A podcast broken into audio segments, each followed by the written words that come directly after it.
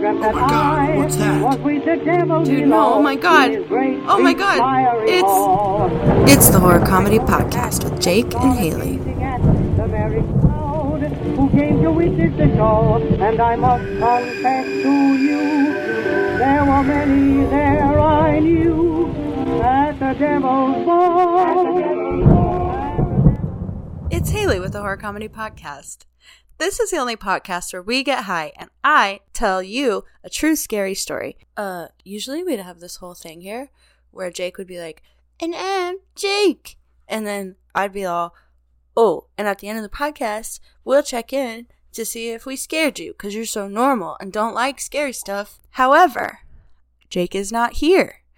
Why are you recording when Jake's not here? Oh my god, calm down, girl. I'll tell you all about it. We actually did record, but I suck and it wasn't very well researched and I don't know, I just really bungled it.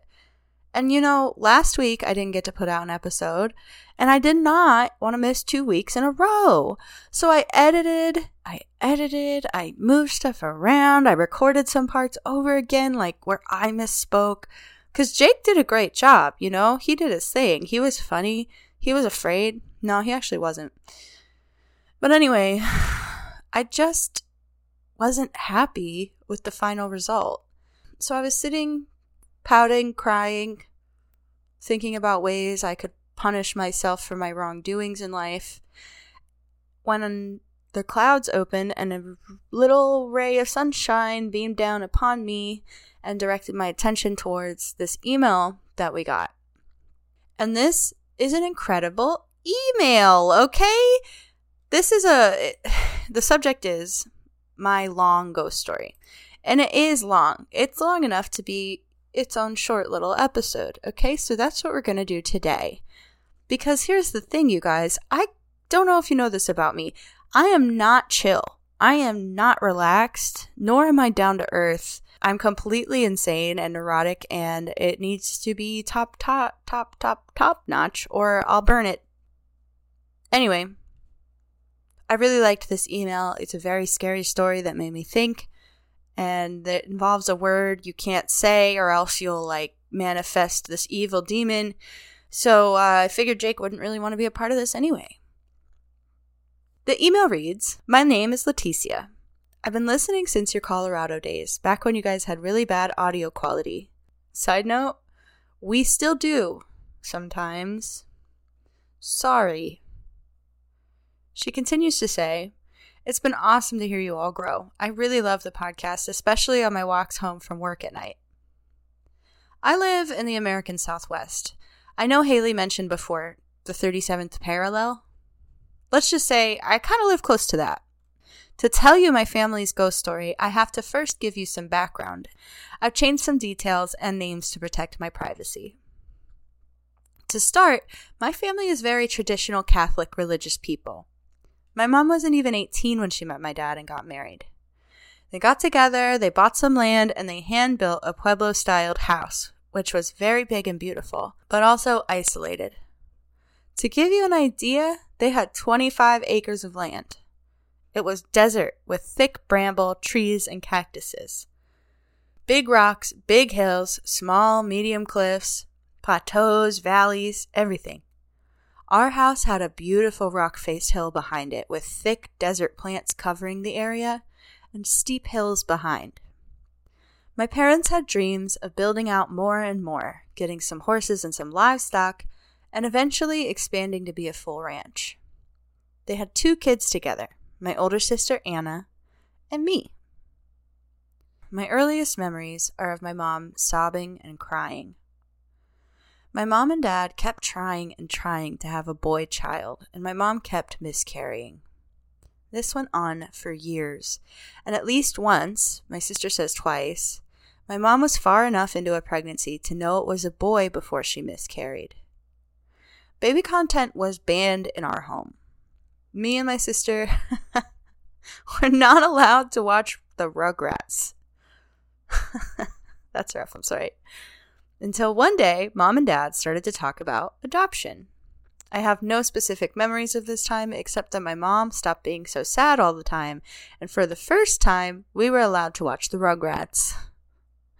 When I was seven, my mom and dad started talking about bringing the baby home. He was a boy. They'd show us ultrasound pictures, and our whole family started to celebrate. I remember books and VHS tapes of shows and movies about adoption, and my mom and dad were both always happy to answer any questions I had. They let me and Anna be included in a lot of processes, like decorating the nursery baby blue, and they even humored our boy name ideas, none of which they chose. The first weird experience was the night they left to pick up the baby. I was seven, Anna was 12. Back then, that was old enough to be left alone. Now, as a mother of a 12 year old, I couldn't imagine leaving them in charge. But anyway, the plan was that my mom and dad would head off that evening to pick up the baby. They'd stay the night there at a hotel, and then they'd be back the next day in the afternoon. Anna and I waved goodbye, and after they pulled off, we ran inside.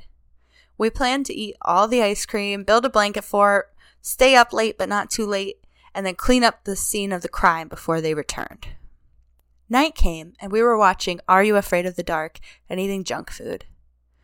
When I went to the bathroom, the toilet was by the window, and as I sat on the throne, I could hear a baby crying.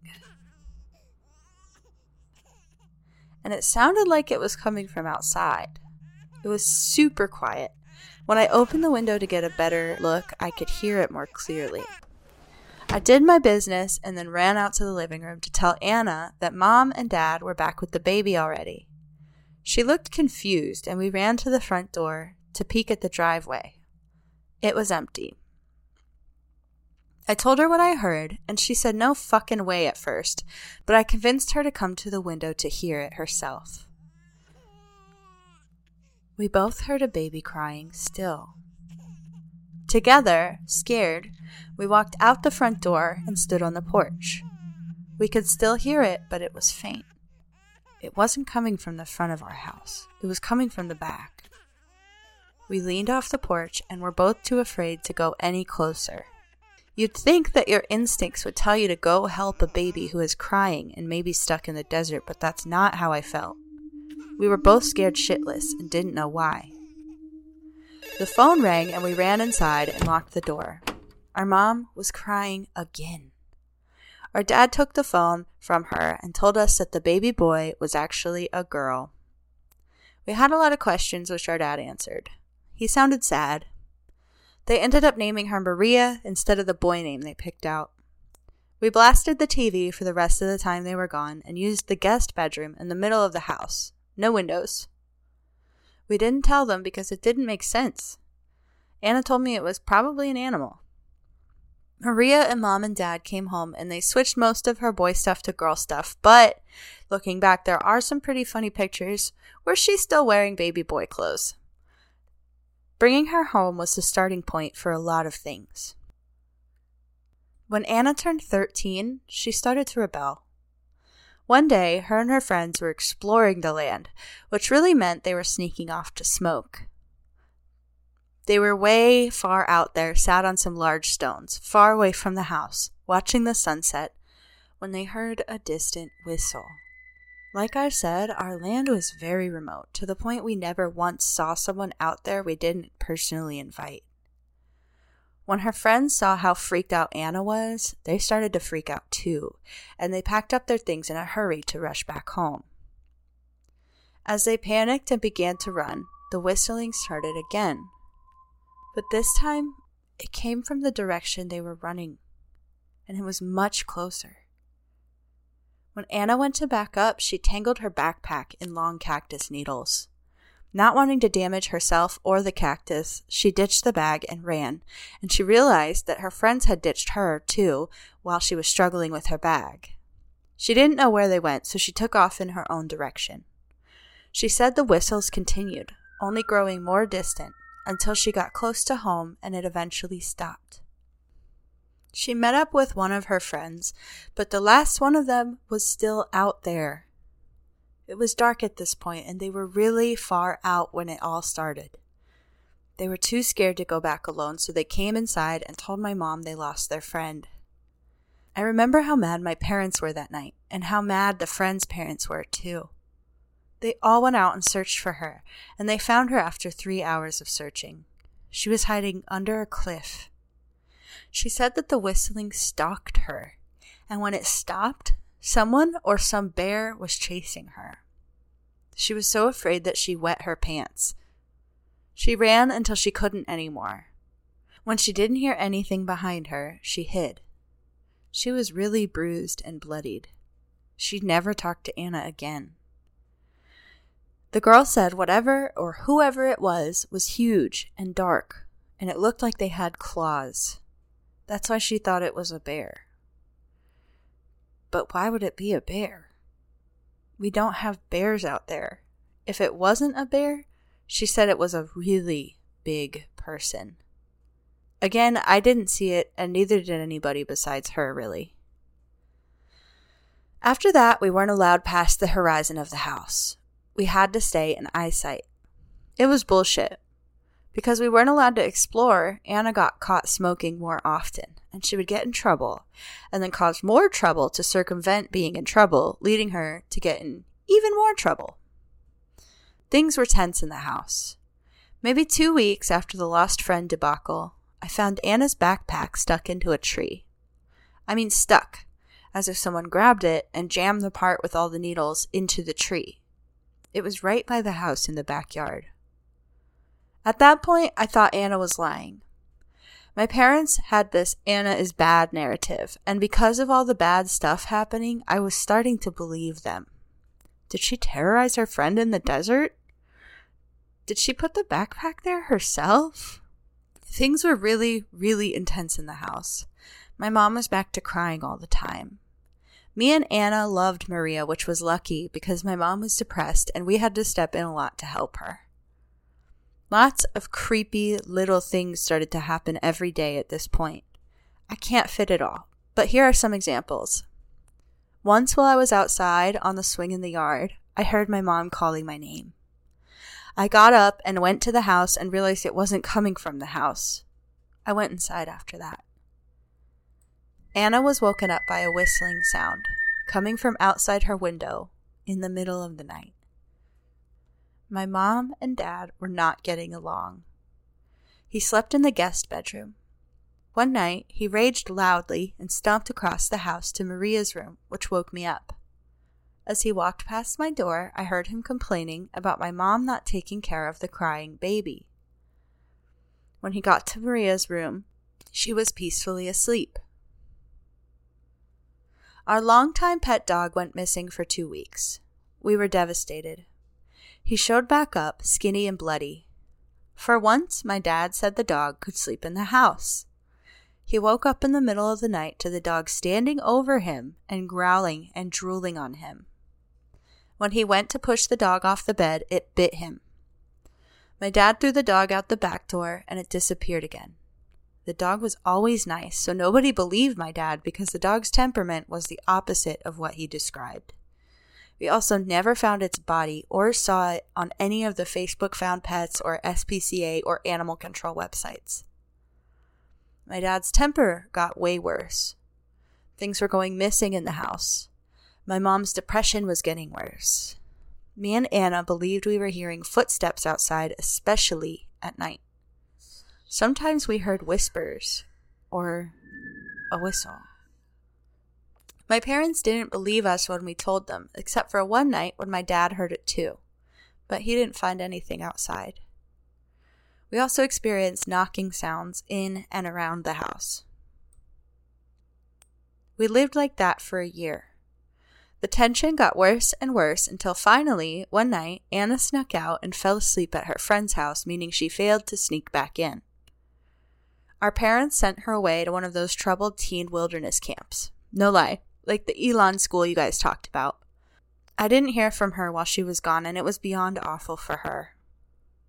With Anna gone, all I had was my fighting parents and my toddler sister. One day, Maria and I were playing in the backyard while our parents fought inside. Clear as day, and Maria turned to face the sound, so I know she heard it too. I heard Anna calling my name. It was coming from past the hills, out of eyeshot, where 11 to 12 year old me was not allowed to go. At this time, a new fear was there. Would I be sent off if I went where I wasn't allowed to go? But then it went from Leticia! Leticia! to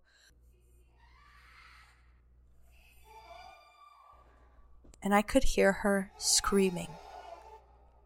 Maria started to cry. I told her to stay put and ran out into the desert to help Anna. I followed the sound, past the backyard, down the steep hill, into the small canyon, over and through and under thick cactus patches and brambles and trees without noticing all the needles and things I was stuck with. But I got to a point where I couldn't tell where her cries were coming from, and I realized I wasn't exactly sure where I was either. In my peripheral vision, I saw something big and tall lunging for me. I didn't even have time to turn my head, I just ran, and I started to scream for my mom. I could hear my mom calling my name in response to me calling for her, and she sounded far, I crawled under a big juniper tree, and shaded by the brush, I stopped to think. I couldn't hear footsteps. I couldn't hear anyone yelling, except for my mom, and I couldn't hear anyone moving closer to me in that moment. But I know I saw something earlier, and I was scared that my mom calling me could be another trap. That's how I felt. I felt trapped. After a while of calling for my mom and crying, my dad started to call out to me until his voice got closer and he pulled me out from under the tree. I was hysterical and a bloody mess, but I was still in trouble for leaving Maria when I got home. I told them what happened and they didn't believe me. We didn't live there for much longer, fortunately, because my parents decided to separate, which meant my mom couldn't afford to stay in that god-forsaken house. I still don't have an explanation. Someone else lives in that home now still, and I'm far too afraid to reach out to them. It's sort of like walking away from a bomb. I don't want to look back. My sister is, quote, messed up, unquote, and those are her words from the whole experience. And she said the stress is what made her want to party, which is what got her sent to that troubled youth camp. She likes the podcast too. I hope this isn't me being a podcast hog. You have my full permission to use this. I already changed names and details for anonymity. Anonymity. Now I enjoy scary things and feeling scared because I know once I pause the podcast, it stops. Unlike back then. Keep doing what you're doing. Don't follow the whistle you hear in the desert. Around here, people know not to say the name of what I think the thing was. Honestly, I won't even type it. But if you know, you know. Be safe, Leticia. What do you think? Are you scared? You can let me know on the Spotify poll with this week's episode, or head to our social media on Instagram, TikTok, or Twitter to let us know. Thank you, Leticia, for and Anna also for sending this email, um, for telling us your story and giving us permission to share it. I don't want to say what I think it is. Um, you know, it's crazy because my best friend in the whole wide world, she lives in the freaking woods on kind of the other side of the country. And she has this cat she takes care of, and it's an outside cat. And one night it didn't come see her like it always does, and she could hear a cat screaming as if it was, you know, in trouble, not like a mating scream. She's heard that before, and it wasn't that. And the cat didn't come back for like three days it came back in one piece as if nothing happened. And it didn't really act the same. I think this thing is the same thing as that thing. Okay. And it rhymes with shin talker. I didn't know you weren't supposed to say it, by the way. Thanks for that warning, Leticia. And thank you for listening to another very short but very scary episode of the Horror Comedy Podcast. Like I said, I didn't want to leave you guys with nothing, but I couldn't handle the full length one that we recorded. I thought it was so bad. I just didn't like it. I did a bad job. So, next Tuesday, I'll see you here. And Jake will also be here. And we'll see if we can scare him. If you have a scary story, send it to us at the horror comedy podcast, P O T C A S T, at gmail.com. Uh, don't be afraid to be a podcast hog. If it's good enough and long enough, I might just make it a whole little episode. You know what I mean? Don't forget to drink water. Don't follow the whistles in the desert.